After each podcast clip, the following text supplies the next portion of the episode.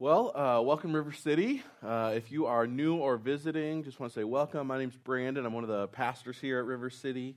As always, it's good to be with you guys, opening God's Word this morning again. Uh, this fall, we've been uh, studying the books in the New Testament, the books of 1st and 2nd Peter. They're letters written by the Apostle Peter, one of the 12 disciples, uh, written by the Apostle Peter to a church uh, living in the Roman Empire, a part of the Roman Empire, kind of in modern day Turkey. And First Peter and Second Peter are both letters to this uh, group of churches that are that are in this area. And while the people that Peter is writing to is the same in both letters, the reason he's writing in, is in the letters is different. His first letter he wrote to this group of Christians because they were facing opposition uh, to the gospel from outside of the church community, from their employers or their families or their society at whole, and they were feeling uh, oppression and opposition and ostracization uh, for the gospel, for believing the gospel and living in light of the gospel. But Second Peter the letter that we've been studying the last four or five weeks here, Second Peter, uh, he's writing to them because what they're experiencing is opposition to the truths of the gospel from inside the church community, from people who call themselves Christians but aren't actually followers of Jesus. And so, what's happened is that false teachers have begun to infiltrate this young church and they're spreading some theologically and morally heretical teaching, and they're leading people away from the gospel and back into sin. And so, we saw as we opened uh, Second Peter a few weeks ago, we saw that Peter begins his second letter by reminding us about the truths of the gospel, the transforming power of the gospel. When the gospel saves, it always changes us. And then he finished the second, uh, he continued on to explain why we can trust the gospel that he proclaimed to us, why it's, it's actually believable, why it can be trusted. He said that it's, it's eyewitness testimony, it's corroborated eyewitness testimony, and that is the fulfillment of prophecies. And then in chapter 2, the gloves come off. And Peter goes just full on Chuck Norris on the false teachers. He just like backs the dump truck up, lets it out, everything, right?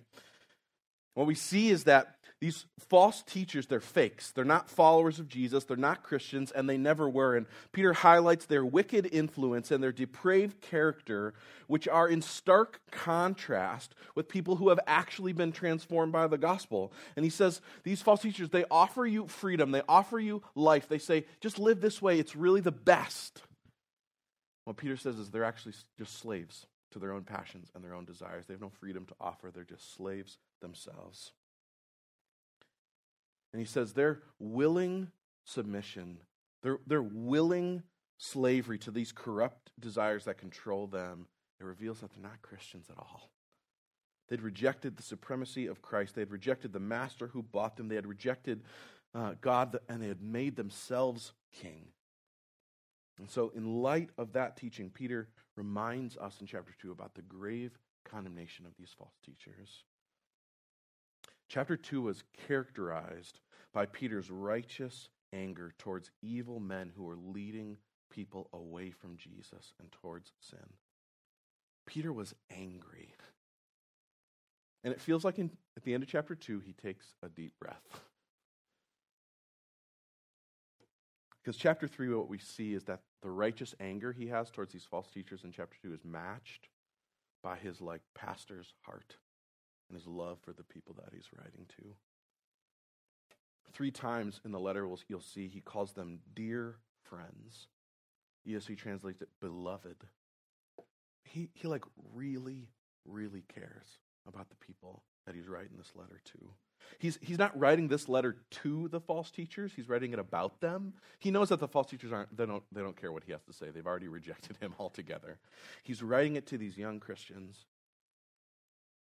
who he really, really cares about. And he longs for them to be awake.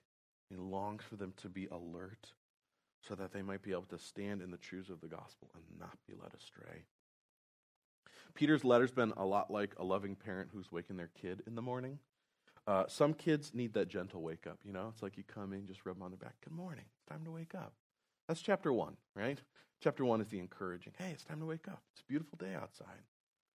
Chapter two is the foghorn three inches from your ear, right? It's the hello! It's time to wake up. In chapter 3, now that everybody's awake, whether it took the gentle rub on the back or the foghorn to the ear, Peter is like a father. He just, it's like, it's like, I just imagine him just like grabbing you just by the shoulders, just in a loving way, and just saying, Son, daughter, I love you. You need to listen. And this is really important what I have to say. So Peter closes his final letter to these churches with one last reminder. It's a reminder about the sureness and the imminency of Jesus' return. It's a reminder about the joy or the sorrow that that day will bring.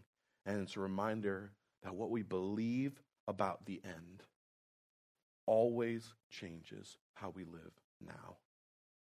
What I want us to see as we wrap up our study in 2 Peter this morning is that a confident and eager expectation of the day of the Lord. It motivates us towards godliness and mission. A confident and eager expectation of the future return of Christ motivates us towards godliness and mission today. So, with that in mind, let's read the passage. We'll pray. In fact, I'm going to pray first, and then we're going to read the passage because, man, I need it this morning. And we'll dive, into our study. God, thank you so much for your word. Thanks that the truths of your word are timeless and timely, that they are exactly what we need always. God, thanks that your word is like a loving wake up for our hearts. God, sometimes it is gentle and sometimes it's the foghorn in our ear that we need. But God, thank you that your word is, is meant so that we might know you and love you and live in light of you. Thanks that you long for our good and you long for our joy. God, and so we just come this morning. God, as we study your word, we, we need you to reveal the truths about your word to us. God, we need you to speak to us through your word. We need, like we sung about, we need you to magnify Jesus in our hearts so that our attention would be on you. God, I just like I just feel really distracted this morning. I need you to fill me with your spirit. God, so that like anything of value might come from our time in your word. God, open my mouth when it needs to be open, shut it when it needs to shut. I pray all these things for your name and for your glory and for our good. Your good name. Amen. Amen. Well, we are chapter 3 of Second Peter. Dear friends, this is now my second letter to you. I've written both of them as a reminders to stimulate you to wholesome thinking I want you to recall the words spoken in the past by the holy prophets and the commands given by our Lord and our Savior through the apostles. Above all, you must understand that in the last days, scoffers will come, scoffing and following their own evil desires, and they'll say, Where is this coming he promised? Ever since our ancestor died, everything goes on just as, it, has since the beginning of creation. But they deliberately forget that long ago God's words by God's word, the heavens came into being, and the earth was formed out of water and by water. And these waters, also the words of that time, uh, the world of that time was deluged and destroyed. And by the same word, the present heavens and earth are reserved for fire, being kept for the day of judgment and destruction of the ungodly. But do not forget this one thing, dear friends. With the Lord, a day is like a thousand years, and a thousand years is like a day. The Lord is not slow in keeping his promise, as, one, as some understand slowness. Instead, he is patient with you, not wanting anyone to perish, but everyone to come to repentance. And the day of the Lord will come like a thief, and the heavens will disappear with a roar, and the elements will be destroyed by fire, and the earth and everything done in it will be laid bare. Since everything will be destroyed in this way, what kind of people ought you to be? You ought to live holy and godly lives as you look forward to the day of God and speed its coming. This day will bring about the destruction of the heavens by fire, and the elements will melt in the heat. But in keeping with his promise, we are looking forward to a new heaven and a new earth where righteousness dwells. So then, dear friends, since you are looking forward to this, make every effort to be found spotless and blameless and at peace with him. Bear in mind that our Lord's patience means salvation, just as our dear brother Paul also wrote with you uh, with the wisdom that God has given him. And he writes the same way in all his letters, speaking in them of these matters. His letters contain some things that are hard to understand, which the ignorant and unstable people distort, as they do with other scriptures to their own destruction. Therefore, dear friends, since you have been forewarned, be on your guard. So that you would not be carried away by the error of the lawless and fall from your secure position, but grow in the grace and the knowledge of our Lord and Savior Jesus Christ. To him be the glory both now and forever. Amen. Amen. At the center of Peter's teaching in chapter 3 is what he refers to in verse 10 as the day of the Lord. That phrase, the day of the Lord, is it's used throughout the Old Testament and the New Testament. It refers to the day when God will bring his kingdom to bear on the earth and will exercise his kingly rule and reign once and for all. In the New Testament, it's also referred to as the day of Christ. That's because Jesus often talked about that day and his role in it. And so, what Peter is referring to when he says, when he's talking about the, the day of the Lord, he's talking about the personal actual, real, physical return of Jesus Christ and the ushering in of his kingdom and his rule and his reign once and for all. It seems kind of odd to call it the day of the Lord, right? It's like a little odd. Tim Keller explains it this way, just really helpful, I thought. He says, When it's your day, when it's your birthday, your wedding day, your day, you are at the center of attention. You are the spotlight. Everything revolves around you. But on the day of the Lord, the day will be his day. It'll be the day when he is finally seen as the center of attention, when he is finally seen as the one through in whom all things were meant to revolve around. You see, what happens is all the time we live our lives as though every day is our day, that it's about us, that we are at the center, and we relate to God like that. We relate to God as though He just needs to help us or needs to serve us, or we think about what He can do for us. But on the day of the Lord, everyone will realize that this world, as it's not about us, it never has, and it never will be. See, the day of the Lord will be His day. Instead, on that day, we'll realize that that day and that every day is really about Him. And either we missed it or we ignored it, or we flat out rejected it. But on that day, the truth of Jesus' kingly rule and reign, the truth about his sovereign majesty, it will be unmistakable, it will be unavoidable, and it will be undeniable. And on that day, there are going to be a lot of tears. And some of them will be from just incredible joy. And some will be from utter despair. Because when the day of the Lord comes, we'll either be ready or we won't. And so Peter is writing to these young Christians and this church, and he wants them to be ready for the day of the Lord. He wants them to be ready for Jesus' return. And so, in order to be ready for that day, we need to know the truth about that day, and we need to be able to, we need to stand firm in the truth of that day it would take us way more time than we have to go over all that the Bible teaches about the day of the Lord. If you want an interesting, lo- really long Bible study, just Google that, right? Well, actually, don't Google that. There's some crazy stuff. It just, anyways, it's real interesting, okay? Longer than we have time to study this morning. But what we do have time for this morning is what I want to do is I want to highlight four things that characterize how all of the apostles, how all of the Old Testament prophets, and how Jesus himself all talk about the day of the Lord. There are four things I think that characterize how all of them talk about the day of the Lord and what they teach. Um, and the very first thing that, that, characterizes how the day of the Lord is taught about throughout Scripture is it's characterized by sureness from the beginning to the end of the Bible talks about the day of the Lord in terms of absolute sureness. That day is coming, it is set by God, it is just a matter of time. Notice you read Peter's words here. There is there's no there's absolutely no sense or no tone of uncertainty in Peter's words. There's absolute confidence. It's clear as well that the confident expecting of this day of the Lord is meant to change us. Verse 11 and 12. Since then, everything will be destroyed this way. What kind of people ought you to be? You ought to live holy and godly lives as you look forward to the day of the Lord, as you seek to speed its coming. You see, it's meant to motivate us towards godliness and towards mission. Because what we believe about the end always changes how we live now. Why, why do kids often try to behave better around Christmas time? Because what they're told, what they believe, right, is that Santa's watching them.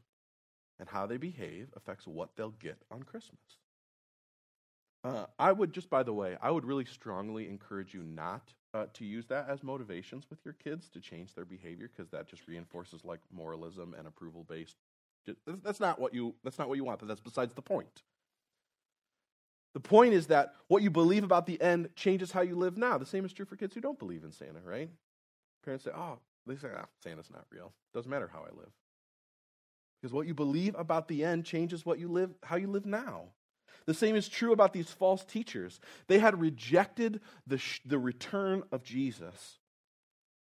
And the, their teaching about that was the very foundation for the prideful and greedy and lust driven behavior that we saw Peter highlight throughout chapter 2.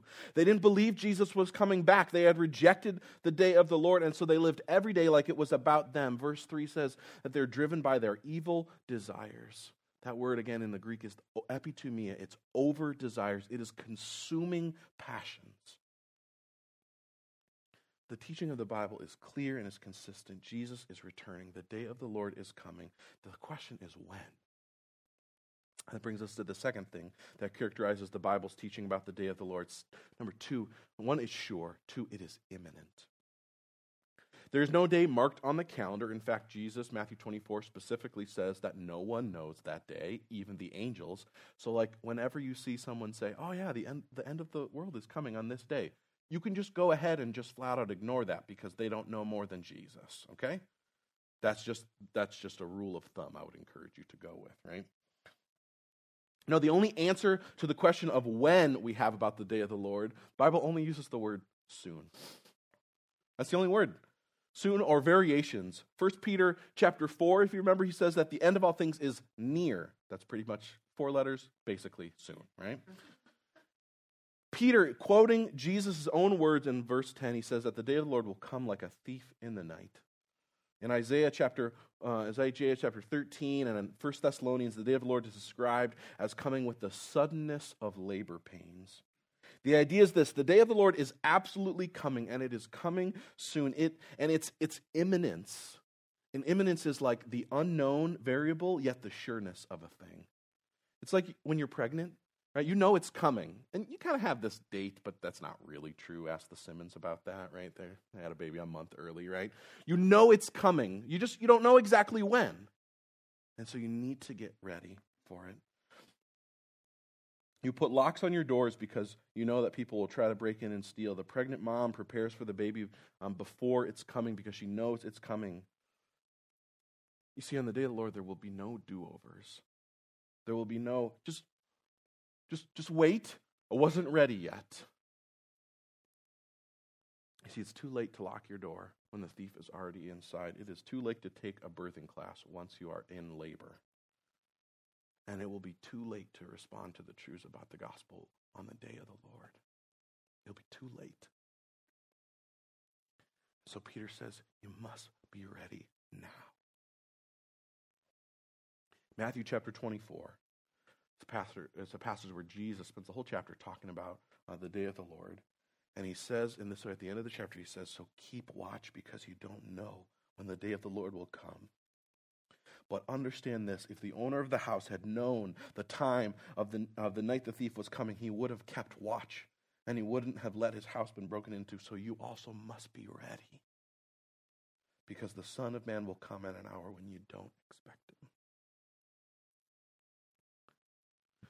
In verse 4, Peter says, We are in the last days. The false teacher's rejection of the, of the day of the Lord is evidence of that. Hebrews 1 says it this way In the past, God's spoken to us through the prophets and our ancestors in various times and in various ways, but he says, In these last days, he's spoken to us in his son, Jesus. You see, Jesus' first coming ushered in the last days. In God's story, there is one thing left there is one chapter left. There is one thing left on the storyline, and it's Jesus' return. That's the only thing left in the story. We are in the last chapter, we are in the last days. And since Jesus is coming, we have been in the last days, and his return is imminent. The false teachers used the slowness of the Lord's return, and they, were, they had been waiting 40 years. They used the slowness of his return as evidence that he was never coming back. And Peter says that that view is, has a problem of perspective. Verse 8, he says, Don't forget this. For the day, for the Lord, a day is like a thousand years, and a thousand years is like a day. I don't know if any of you have driven in a car with a three year old, uh, but I do almost every day. And any drive longer than 30 or 40 seconds or so uh, is a long drive. I hear, Papa, it, it takes so long. It's so far away. Is the River Museum really far away? No, that's like 10 minutes from our house, okay? But to Emma, it is an eternity. She does not have perspective to understand how long something is. She has never driven the length of Illinois. If she had driven that, she would know what soul crushing longness really is. Okay? You, man, you feel caught in a time loop when you're driving down that state, man. It is just. Anyways, the false teachers, they used the slowness of the Lord's coming as evidence that he wasn't coming back. And, and Peter says that they, they think that because they don't have God's perspective. And if they did, he says in verse 9, they'd understand that the Lord, the Lord is not slow in keeping his promises. He's not slow as some understand slowness. It's your perspective is off. He says instead, it's his patience with you.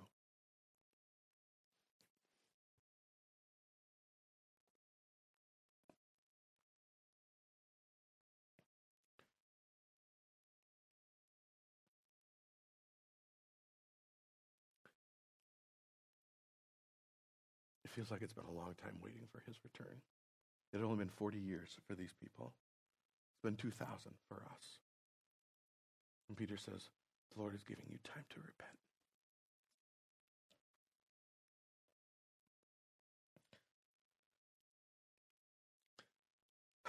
Instead of repenting from sin and turning towards Jesus, these false teachers choose to be consumed by the evil desires of their hearts.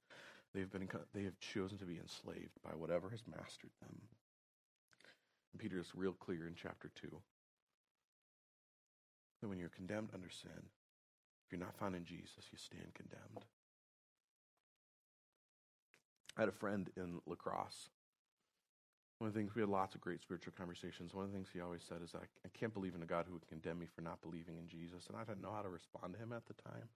But I have long, I have often longed to have a chance to talk to him again because what I would say is that Jesus, Jesus is not the one who condemns you. He, you, you stand condemned without him. We all do. Jesus is the one who's come to rescue you. He's the hope that you have. You see, because the third thing that characterizes the Bible's teaching about the day of the Lord is judgment. 2 Timothy chapter 4, Paul says that Jesus, when Jesus returns, he will judge the living and the dead. Malachi chapter 4, he says, Surely the day is coming, it will burn like a furnace. All of the arrogant and every evildoer will be stubble, and the day, that day is coming and will set them on fire. In verses 5 through 7 of our passage this morning, Peter basically says, God created the world, and so he has the right and the power to judge it. He showed that he could and that he would in the days of Noah. And in verse 6, he promises that he ultimately will. He says, And by the same word that the heavens were made and were flooded, he says, By that same word, the heavens and the earth are being reserved for fire, being kept for the day of judgment and destruction of the ungodly. See, the Bible is clear God is the king of the universe. He is the creator and the sustainer of every atom in existence. And the root of sin, all of it, is a mutinous rebellion against God as king. You see, sin is, sin is our rejection of the good kingly rule of God. It's us saying, God, I know better than you. It's saying, I want something more than I want you. Sin is saying, You are no longer worth being in charge. I reject you.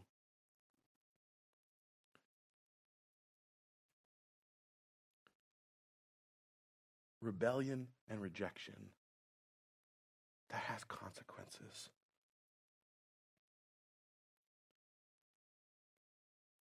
See, God's judgment of sin is often perceived as a bad thing. And it is if you are under judgment. but God's judgment of sin is also meant to be seen as a good thing because it means that sin will not go unpunished. It means that injustice will not forever be tolerated. When you look at the world, man, when you look at the world, you see you see so much pain and you see corruption and you see wickedness, and it just feels like people are getting away with it, doesn't it? You look at the big things and you think about sex trafficking and just like the horror that that is and the pervasiveness of it and the spread of it. And just feels like who will be held accountable for that evil? Or you look at small things like scammers who, who are scamming the elderly out of their retirements and out of their funds, and it just feels like people just get away with it. See, we all have a sense of justice. We all want justice, and the promise of the day of the Lord is that justice will come. You and I, our court system, we are far from truly just, but God knows the hearts and minds and motives and intentions of every heart. He is the impartial judge, and he will judge justly. See, the reason that we look, the reason that we often have this negative view about the judgment of the Lord is because we want justice for others, but we don't want it for ourselves. We want, the, we want the sin of others to be punished, but we don't want ours to be. We want a God of love for us and a God of justice for someone else. But a God that loves but has no justice is not a God of love at all. If my wife was harmed by someone and I didn't care about justice, that's not love. That is indifference or hate. For God to be love, he must be just. And there must be judgment of sin. There must be a judgment of an offense against him. You see, on the day of the Lord, sin will be paid for. And either you and I, on that day, either you and I will pay the penalty for our sin for the rest of eternity, or will be found in Jesus, and he will have paid it for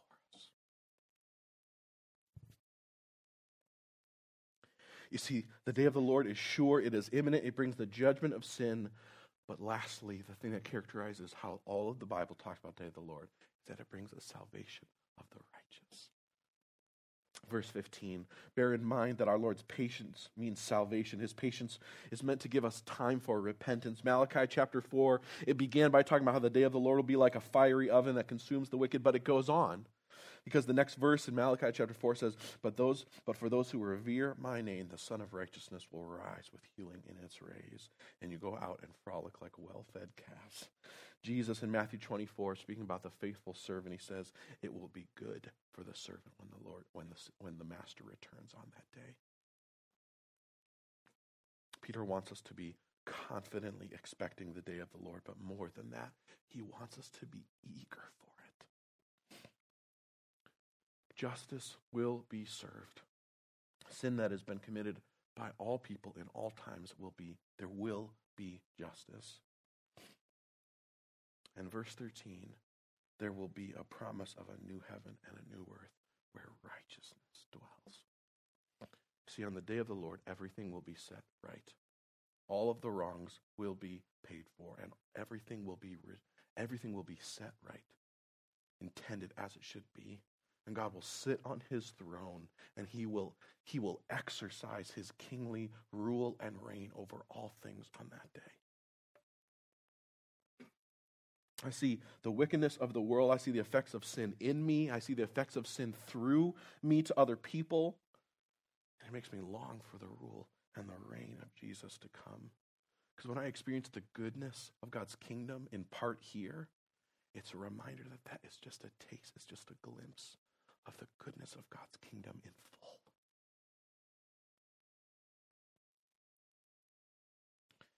You see, you need to understand this.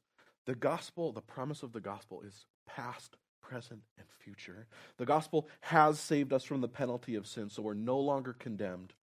The gospel is ongoingly saving us from the power of sin. We're no longer slaves to sin. The gospel is making us into people who look like Jesus. But the gospel is future. Because the promise of the gospel is that we, one day we will be saved from the presence of sin altogether. One day we will be free from sin and all its effects in us and through us and in our world. And I long for that day. and the reason that you and I can long, can not just be confident about the day of the Lord, but we can eagerly long for it, and we can eagerly long for all things to be set right, is because Jesus came to die so that when he comes to judge sin, we are not swept away in judgment.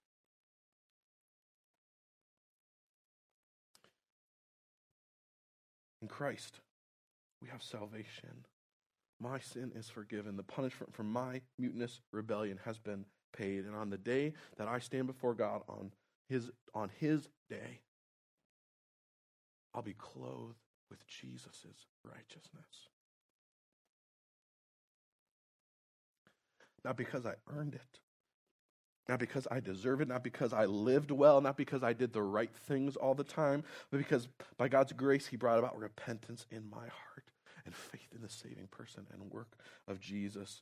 You see, the good news about the gospel is not that the perfect will stand on that day. The good news about the gospel is that those. The good news about the gospel is that those who have been made perfect by Jesus will stand.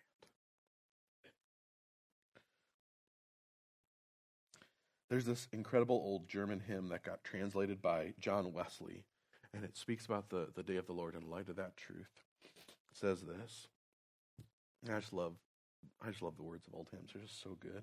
He says, Jesus, thy blood and righteousness are my beauty and my glorious dress. Midst flaming worlds in these arrayed, with joy shall I lift up my head. Oh, let the dead now hear thy voice and bid thy ransomed ones rejoice. Their beauty, this, their glorious dress.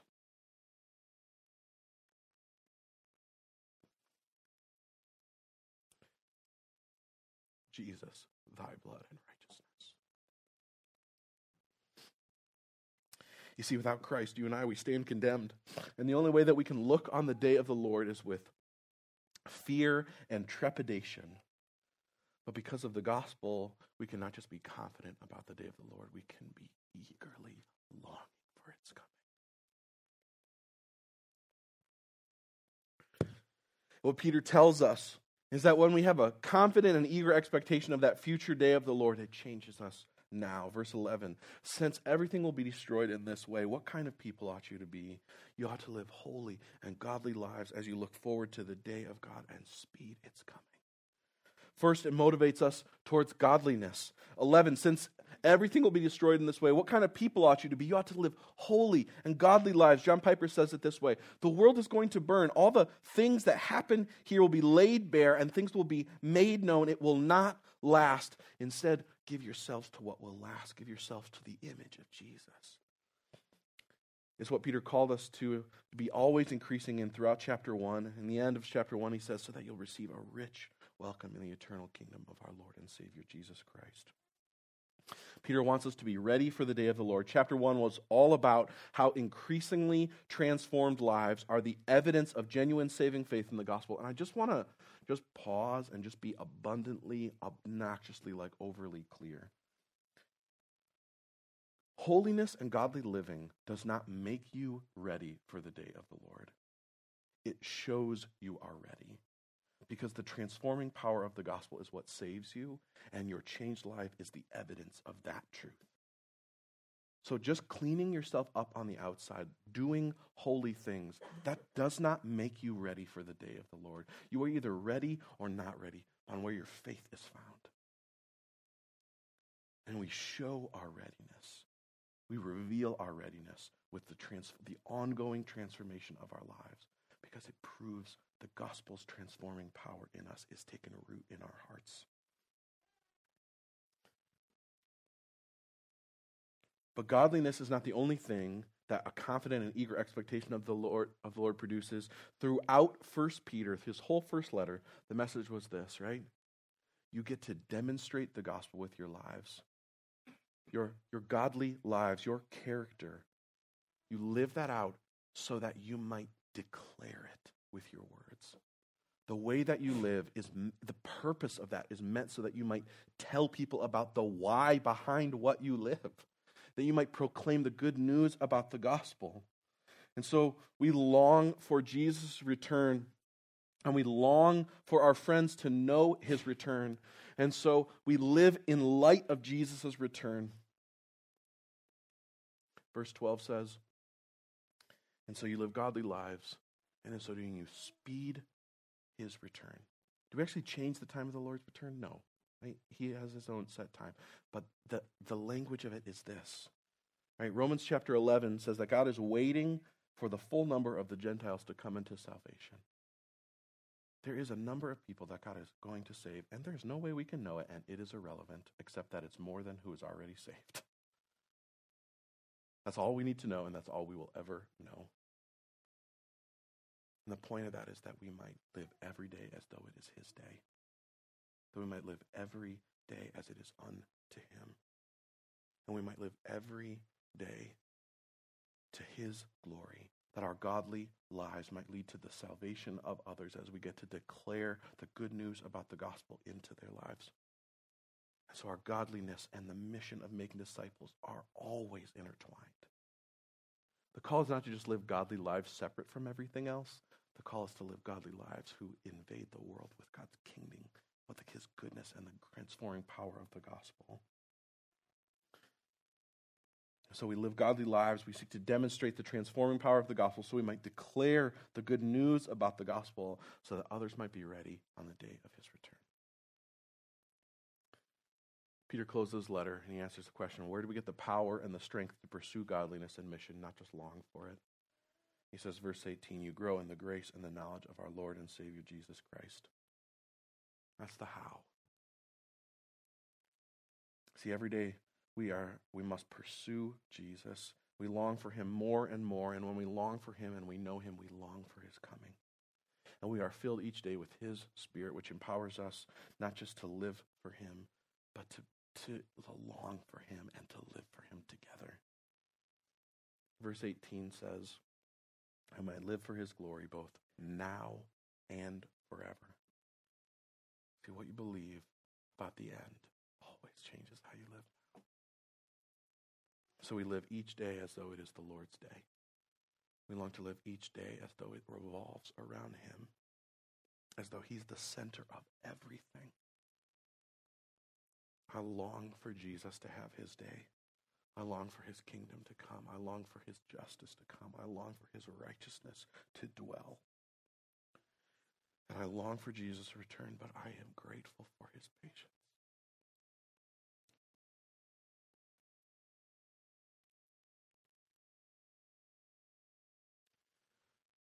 Because his patience gave me time to repent. And you? And his patience is giving our friends and our family and our people who don't know Jesus yet, he's giving them time to repent. And so we long for Jesus coming and we speed that day as we as we live for him and as we declare him to our friends. There's this old hymn, another one I found this week. I got caught on a hymn website. Man, it was just it was a good couple hours. I feel like it really sums up the, the heart of this passage. It says, Christ is coming. Let creation from her groans and toil cease. Let this glorious proclamation hope restore and faith increase. Earth can now but tell the story of thy bitter cross and pain. She shall yet behold thy glory when thou comest back again. Long thy exiles. This part just really gets me. He says, Long thy exiles have been pining, far from rest and home in thee but in heavenly clothing shining, we, our loving Lord, shall see. With that blessed hope before us, let no harp remain unstrung. Let the mighty Advent chorus onward roll from tongue to tongue. Christ is coming, he is coming. Haste the joyous jubilee. Christ is coming, Christ is coming. Come, Lord Jesus, quickly, please. As we take communion, what we remember is that the gospel is not just past, it is not just present. What we remember is that the gospel is a promise of future. What we remember is that in communion is that we remember all that Jesus did so that one day, on that day, on his day, that we would stand not in our own strength, but in his. And so we live in view of that day so that we might live in his strength today and every day until that one comes. And so we remind ourselves about the gospel as we take communion every week because we forget all the time. We forget how much we need Jesus. We forget how greatly he has met our need, and we look to other things all the time. And so we choose every week to remember. We remember that in the bread that his body was broken for us as he lived the life that we could not live. And we remember in the drink that his blood was shed for us as he died the death that we deserved to die, that we should have died, and he did it for us in our place. And communion does not make you right with God. It does not save you. It does not change your status or your standing with him. Communion is about remembering him. Throughout Second Peter, he has said, remember. You must remember the. The gospel is the thing that changes us. The gospel is the thing that saves us. And the gospel is the thing that is our hope for the future. So the bread and the juice are in the back. You just take the bread, you dip it in the juice, and as we sing and as we worship and as we remember the gospel together in song, if you've put your trust in Jesus, then whenever you are ready, go back and take communion and celebrate and remember all that Jesus has done for you. Remember that his gospel has saved you from the condemnation of sin, that his gospel is saving you from the power of sin every day. Remember that his gospel will save you on that day, on his day. Ask him that he might empower you to live in light of it today. You don't need to be a member here to take communion, you just need to belong to Jesus. But if Jesus is not the one whose righteousness you cling to, if he is not your hope on that day, then I would just invite you to hold off on taking communion. You need to receive Him before you receive communion. He is what you need. He's what you need this day. He's what you need every day. Ask Him. Ask Him that He would give you what you need. Ask Him that He'd give you a new heart with new desires to love Him and follow Him. Ask Him that He would fill you with His Spirit every day that you might live for Him. To him be the glory, now and forever. Let's pray. King Jesus, you are coming back. And the truth about that gives me great joy. God, I long for your return.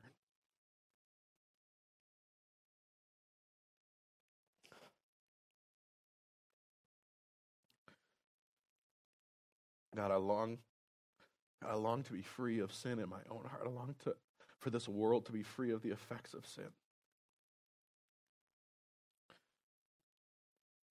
God, I long for your kingly rule and reign. It's good news.